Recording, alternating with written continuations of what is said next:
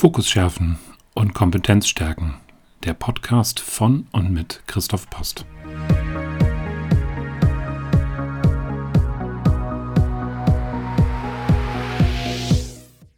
Ich bin Christoph Post, systemischer Coach mit langjähriger Führungserfahrung. Über 20 Jahre war ich im Konzern und Mittelstand tätig, bevor ich mich als Coach und Mentor selbstständig gemacht habe, um Führungskräfte oder die, die es werden wollen, zu begleiten und erfolgreich zu machen. Ein frohes neues Jahr. Das Jahr 2022 liegt vor uns. 365 Tage warten darauf, von uns entdeckt zu werden und auch genutzt. Trudelst du selber nur in das neue Jahr hinein oder planst und bereitest du dich ein Stück weit darauf vor? Das wird das Thema der heutigen Sendung sein. Es geht um das Thema Jahresreflexion. Ich nutze die Zeit des Jahreswechsels, entweder davor oder auch danach oder gemischt, dazu einmal zurückzublicken, mir die Gegenwart nochmal vor Augen zu führen und dann ein Stück weit die Zukunft zu planen, um wesentliche Themen halt für mich, für das neue Jahr auf dem Schirm zu haben. Und wie mache ich das?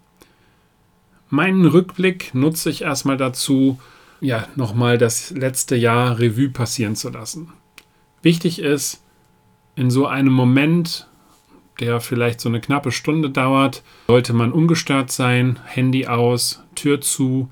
Idealerweise sagt man Bescheid, dass man jetzt einfach mal eine Stunde für sich sein möchte und hat irgendwo ein Blatt Papier oder ein iPad zur Verfügung oder ein anderes Tablet, wo man sich Notizen machen kann.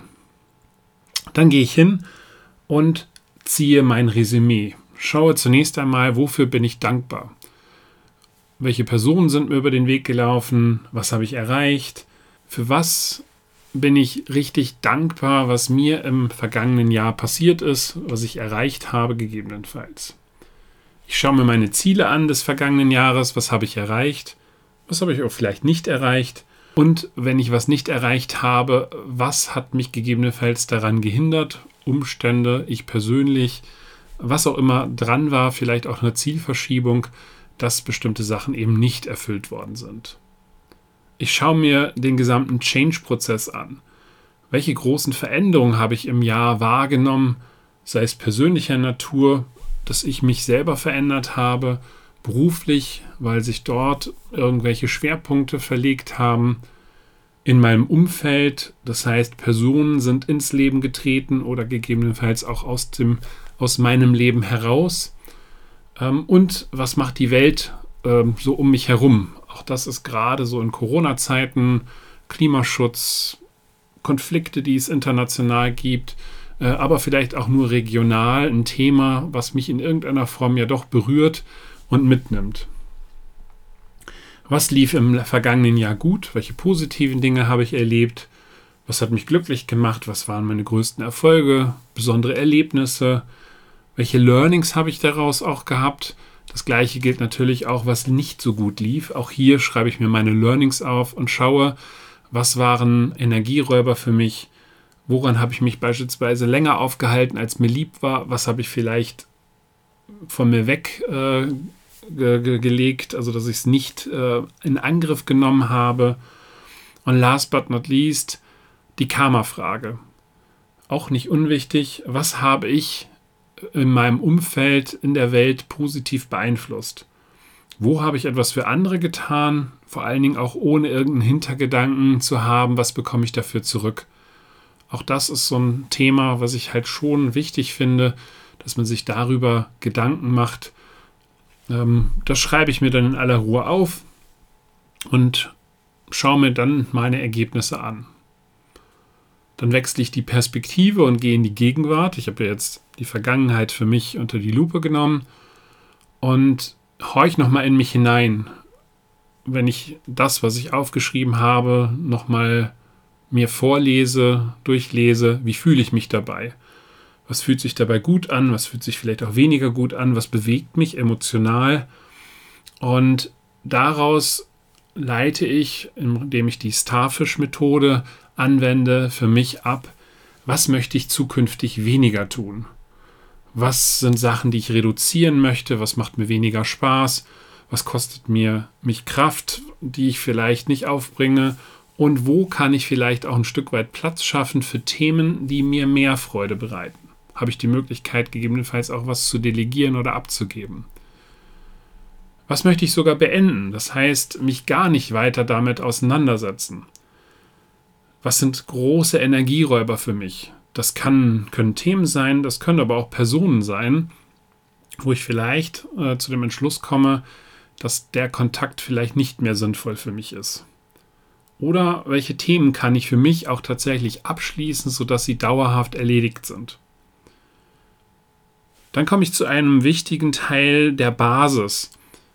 Ähm, was möchte ich beibehalten? Was lief so gut? Was ist so ein solides Fundament, dass ich sage, das ist das, worauf ich bauen kann und davon ähm, weiß ich eben halt, dass ich auch in Notsituationen zehren kann.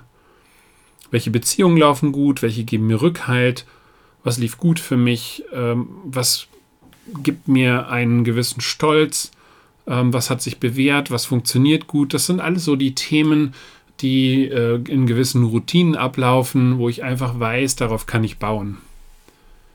Ich habe eben versucht, ein Stück weit Platz zu schaffen, indem ich von manchen Sachen weniger tue oder auch beende. Was möchte ich vielleicht auch mehr tun? Was hat mir besonders gut getan?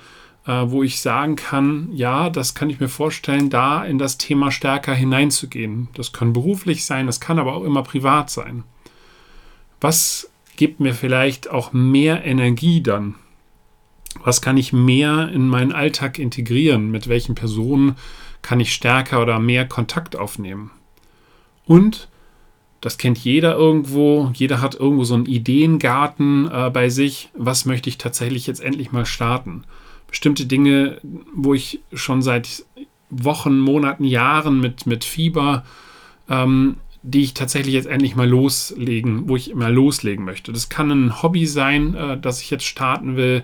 Das kann vielleicht auch irgendeine Veränderung in meinem Haus, äh, in meiner Wohnung sein, wo ich jetzt mal was umsetzen möchte. Das kann aber auch beruflicher Natur sein, wo ich sage, es gibt bestimmte Themen, auf die ich mich neu einschießen möchte, wo ich neu eintauchen möchte.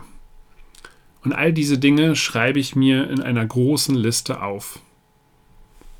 Und wenn ich das für mich soweit abgeschlossen habe, dann begebe ich mich auf den Pfad in die Zukunft hinein und überlege, wie kann ich das, was ich jetzt weniger beenden, beibehalten, mehr tun oder beginnen möchte, tatsächlich auch in der Zukunft umsetzen.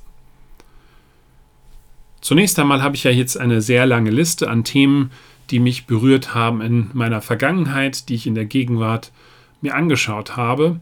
Und ich fange an, diese Liste zu bewerten. Da kann ich ein einfaches Schulnotensystem mitnehmen, Eins ist ein Thema, was für mich wichtig ist und sechs ist ein Thema, was eher unwichtig ist. Wenn ich bei dieser ganzen Thematik herausfinde, sogenannte Quick Wins, ähm, dann markiere ich mir die gesondert und packe mir die auf eine separate Liste. Quick Wins sind an dieser Stelle Sachen, die kann ich relativ schnell umsetzen. Da brauche ich nicht wahnsinnig viele Zeit für. Ähm, das geht relativ schnell. Das kann entweder eine Einstellungssache sein, das kann vielleicht auch eine Sache sein, wo ich sage, da brauche ich mal eine Stunde und dann ist das Thema erledigt. Also diese sogenannten Quick Wins, die packe ich mir separat hin, äh, weil die sollen jetzt nicht in diese Zielliste des, des Jahres da äh, weiter Berücksichtigung finden. Nichtsdestotrotz, auch Quick Wins kann ich für mich feiern und dementsprechend berücksichtigen. Aus dieser Liste nehme ich jetzt die 15 wichtigsten Punkte und bringe sie in eine Reihenfolge. Wir haben ja ein Schulnotensystem eingeführt und anhand dieser Kriterien kann ich jetzt diese 15 wichtigsten Dinge erstmal für mich clustern. Das sind die Dinge, die ich voraussichtlich im neuen Jahr berücksichtigen werde. Ich gucke aber nochmal drauf beim Übertragen. Passt das Schulnotensystem? Kann ich vielleicht die Aufgabe nochmal etwas umfassen? Äh, gibt es auch manche Sachen, die irgendwie zusammengehören ähm, und habe dann eine fertige Liste. Und jetzt setze ich einen Strich an ähm, unterhalb der ersten fünf Themen. Denn das, was wir ja häufig falsch machen, ist, ähm, dass wir uns eine riesenlange Liste gönnen am Anfang des Jahres, so eine riesenlange To-Do-Liste und dann kommen wir überhaupt nicht ja, ins Umsetzen. Und ähm, das ist wie so ein großer Berg das erinnert mich immer so ein bisschen, ich weiß nicht, ob ihr das äh, Thema Momo noch kennt. Ich gucke nie äh, die ganze Straße mehr an, sondern ich versuche immer das äh, zu äh, begutachten, was hinter mir liegt, was ich also geschafft habe. Das heißt, ich muss diesen großen Berg oder diese lange Straße, die bei Momo da vor Beppo dem Straßenkehrer ist, in kleine Abschnitte teilen. Und das mache ich, indem ich mir jetzt erstmal die fünf wichtigsten Aufgaben herausnehme. Diese fünf wichtigsten Aufgaben versuche ich entlang der SMART-Methode genau zu beschreiben. Das ist auch sehr wichtig, denn sonst kann ich eben halt diese Aufgaben nicht vernünftig erledigen. SMART bedeutet, dass das Ziel eindeutig sein soll und sehr präzise formuliert, sodass ich für mich einen Haken dran machen kann, wenn ich es erreicht habe. Es muss messbar sein. Das heißt nicht nur rein qualitativ, so nach dem Motto, ich möchte mich besser fühlen, sondern ich muss wissen, wie ich mich gegebenenfalls besser fühle es muss attraktiv sein. Das heißt, ähm, ich muss halt auch wissen, warum ich dieses Ziel erreichen will. Es muss eine gewisse Sinnhaftigkeit dahinter stecken. Es muss natürlich realistisch sein. Ich war jetzt gerade hier beim Bergbesteigen. Also wenn ich mir heute, also ich, Christoph Post, mir vornehme, ich möchte nächstes Jahr den Mount Everest besteigen, dann halte ich das für sehr unrealistisch, weil solche hohen Berge werde ich wahrscheinlich in meinem Leben nicht mehr besteigen.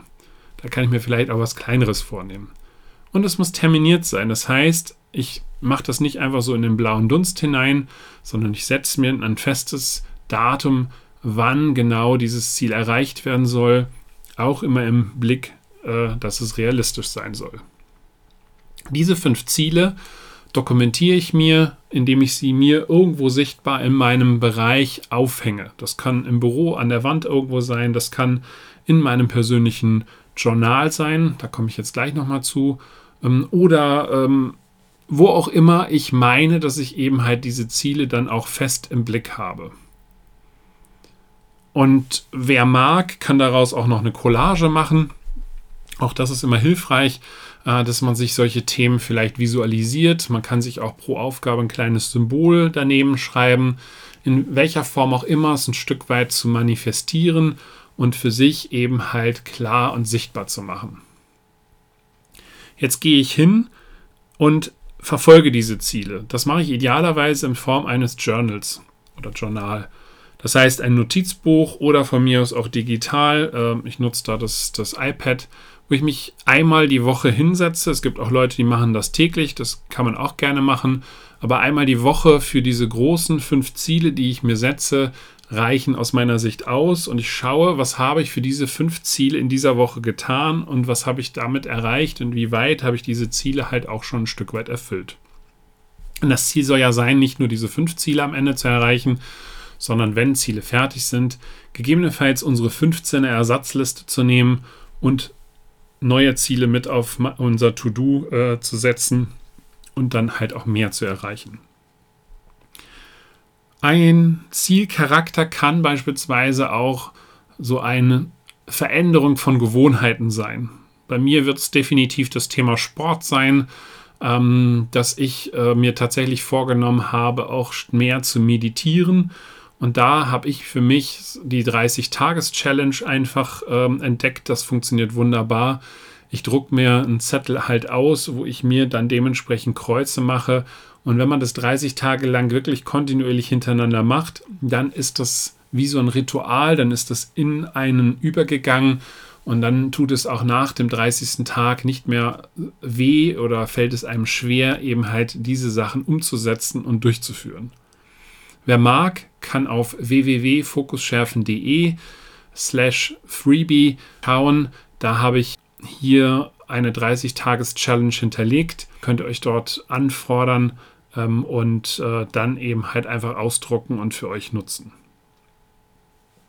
Das war meine Jahresreflexion. Mir hat es bisher immer sehr gut geholfen, mich auf das neue Jahr vorzubereiten, meine Ziele im Auge zu behalten, aber auch das alte Jahr ein Stück weit abzuschließen, im Sinne von, das waren meine Themen, das war gut, dafür bin ich dankbar und das habe ich erreicht. Auch das tut gut, eben halt nicht das alte Jahr irgendwie so in das neue Jahr hineinschleifen zu lassen, sondern hier für sich einen Punkt zu setzen und eben halt das Jahr auch für sich abzuschließen. denn dann hat man auch hier eine gute Basis, um in das neue Jahr hineinzugehen. Und in diesem Sinne bleibt es mir nur, euch einen wirklich tollen Start ins neue Jahr zu wünschen und ich freue mich, wenn ihr zur vierten Ausgabe des Fokusschärfen Podcast wieder dabei seid. Bis dann, euer Christoph. Macht's gut. Tschüss.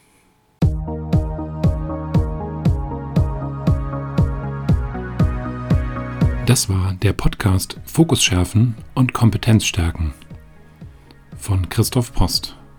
Für Anregungen stehe ich unter kontakt@fokusschärfen.de gerne zur Verfügung.